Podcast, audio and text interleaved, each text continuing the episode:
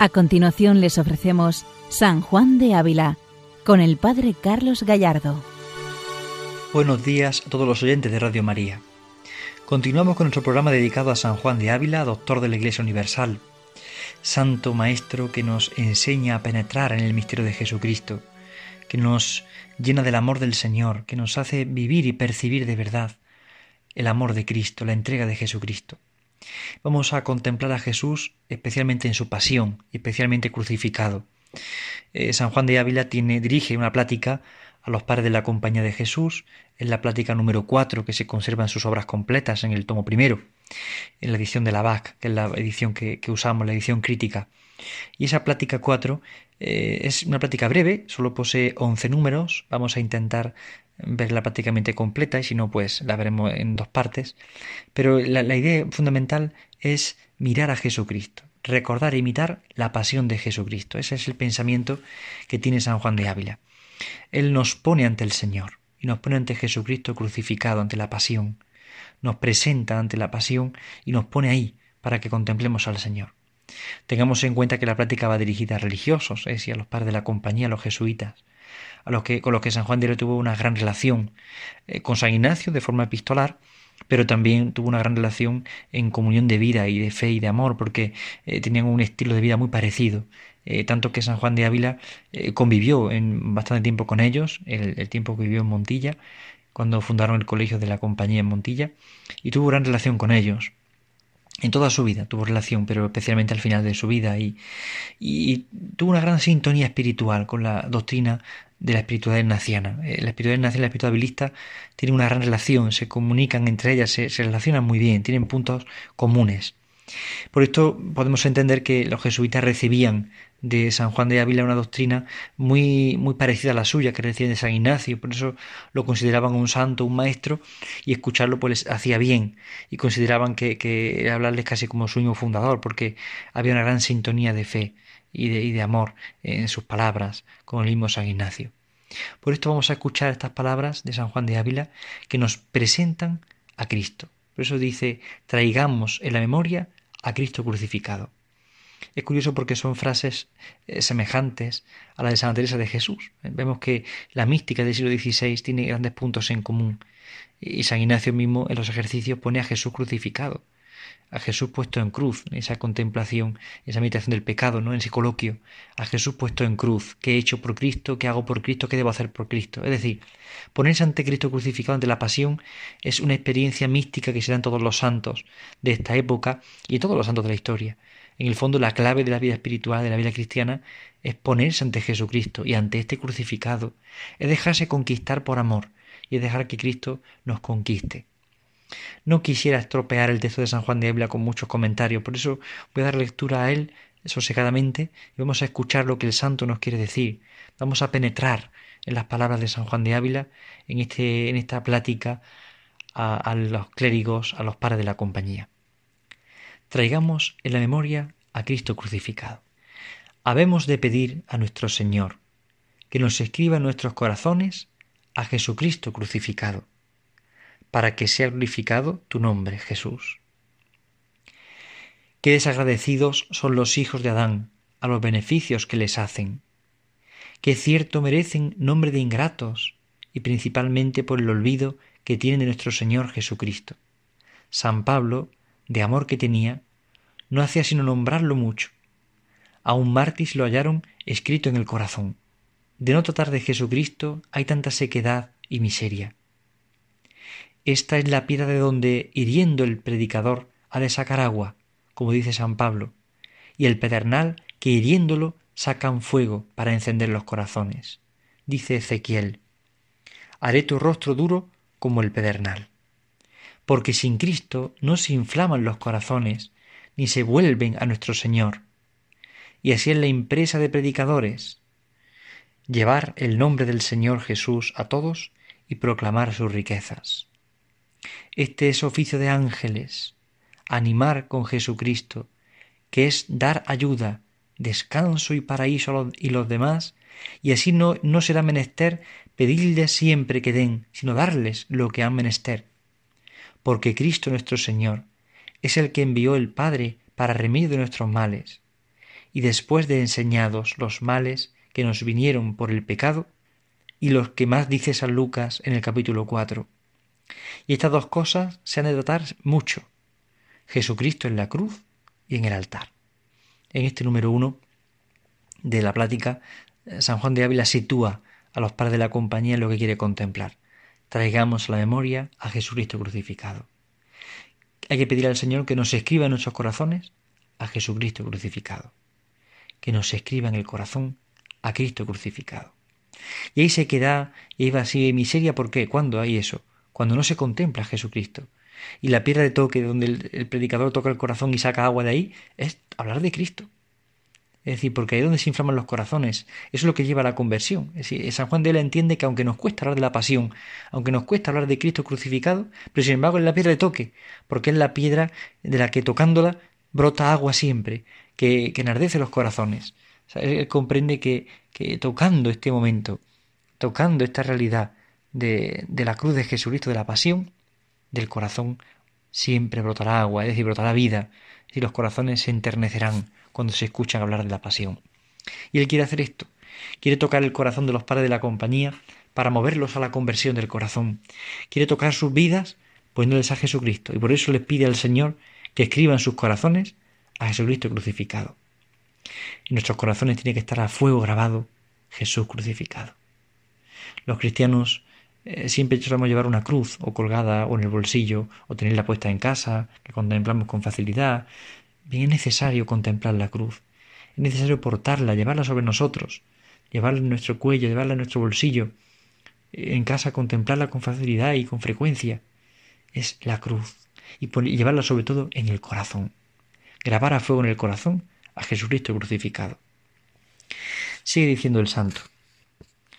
Los que predican reformación de iglesia por predicación e imitación de Cristo crucificado, lo han de hacer y pretender, pues que dos hombres que escogió Dios para esto, a saber, Santo Domingo y San Francisco, el uno mandó a sus frailes que tuviesen en sus celdas la imagen de Jesucristo crucificado, por lo cual parece que lo tenía él en su corazón, y quería que lo tuviesen todos.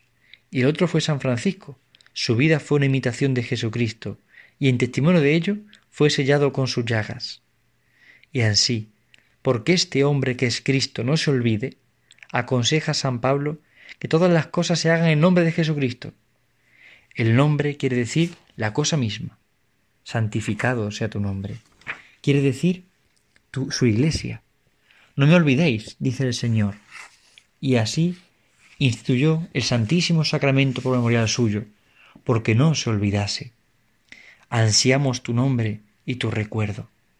Y así, Job, no permitas que mi vida quede sepultada en la tierra. Y al fin los hombres han descubierto el camino que él descubrió, y su sangre con la tierra de sus costumbres. Este número dos identifica, San Juan de Ávila, a Cristo crucificado con la Iglesia. Y pones el ejemplo de los santos, de Santo Domingo, y San Francisco, que pide a sus, a sus discípulos, a sus frailes, que contemplen al crucificado. Uno pide que lleven una imagen cercana, que lo tengan en la habitación, en la celda, otro pide que incluso lo lleven en el corazón, que lo tengan en su vida y que lo vean en él mismo. Por eso el, San Francisco, que estaba impreso con las llagas, eh, era fácil contemplarlo y contemplar a Cristo crucificado, porque verlo herido con las llagas de Cristo era recordar el amor de Jesucristo.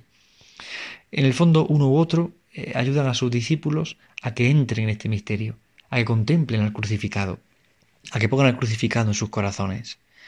Nosotros tenemos que aprender también a contemplar al crucificado, a ponerlo en el corazón, a tenerlo presente siempre. Y el Señor, para que no nos olvidemos de, de esto, de su misterio de amor, se ha querido quedar en el Santísimo Sacramento, vivo, pero también crucificado, porque todo el misterio de Cristo está en la Eucaristía.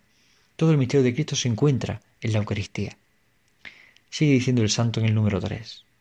Ayúdanos a andar el camino con su ejemplo y calor. Y para derretirse el hombre el corazón, hace de poner a este sol de justicia. Y así de mirar su imagen, se han remediado algunos, porque mirándolo a él, él nos mira a nosotros y da gracia para que se muevan los corazones a se convertir a él. Y así mirándonos y dándonos gracia, hace empollar los huevos como la avestruz. Es camino de nuestro Señor Jesucristo seguro y firme entre las aguas, que aqueste mar que navegamos, porque dijo el Señor, yo soy camino. Y estas son sus palabras, y así hanse de advertir mucho, como se encomiendan en el Salmo 118. Y por eso el Evangelio se dice con lumbre y se oye en pie, para que se oya y se estime y se ponga por obra. ¿Por qué se dice con dalmática de seda y lumbres y tanta autoridad, y vos lo oís en pie, sino para esto? ¿Para qué sirve? Si vos lo olvidáis luego. Y porque son más eficaces las obras que las palabras, quiso con obras enseñarles el camino.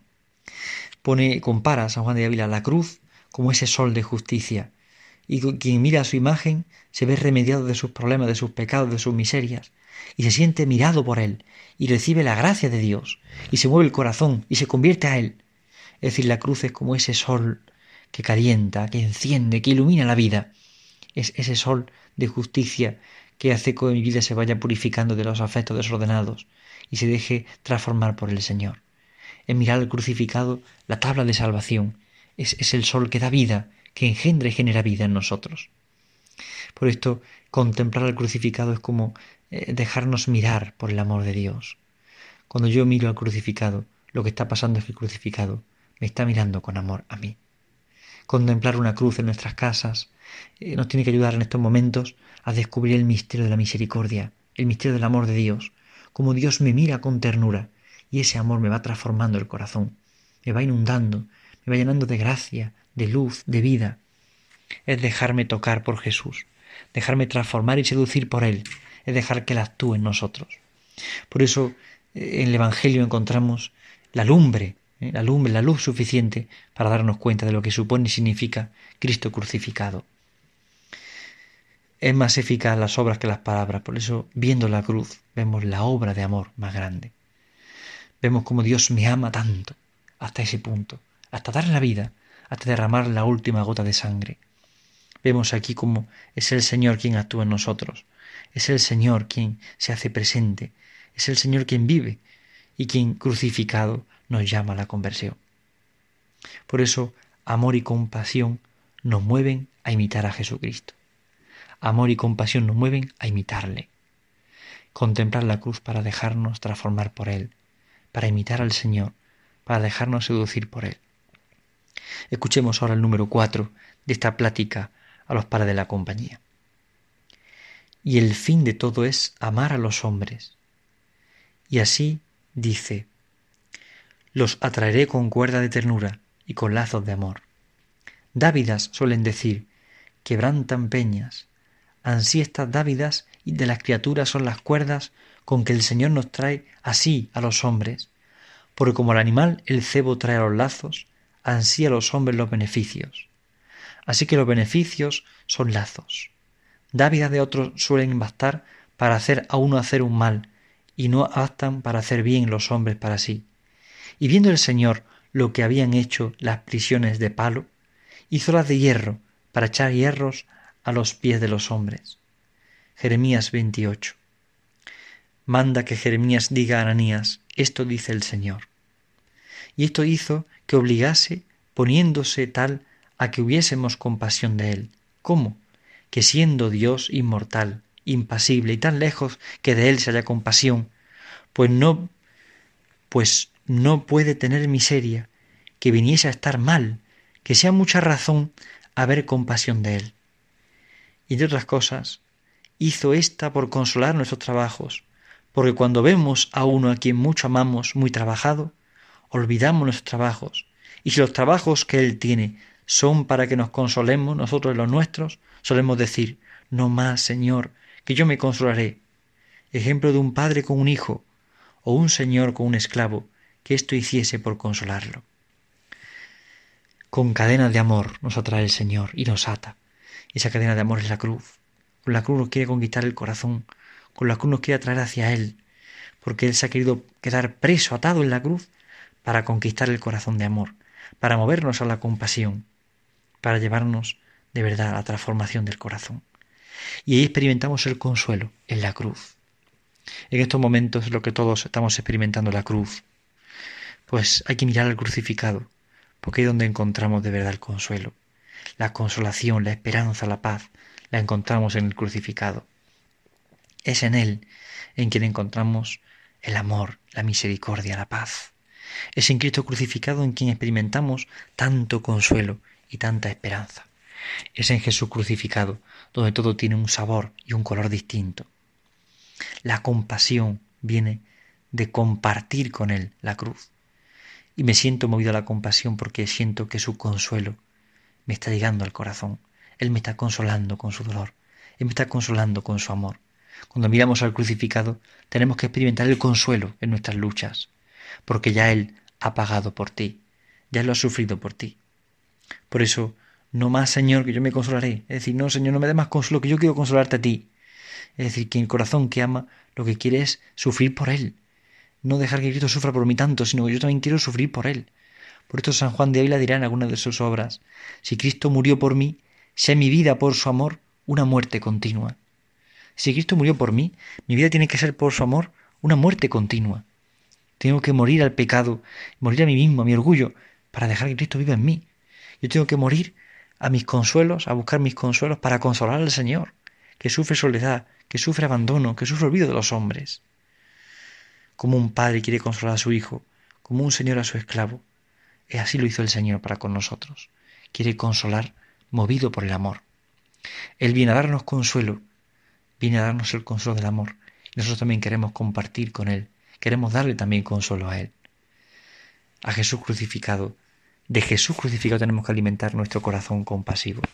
Tendremos corazón compasivo cuanto más estamos en Cristo, cuando más busquemos imitarle.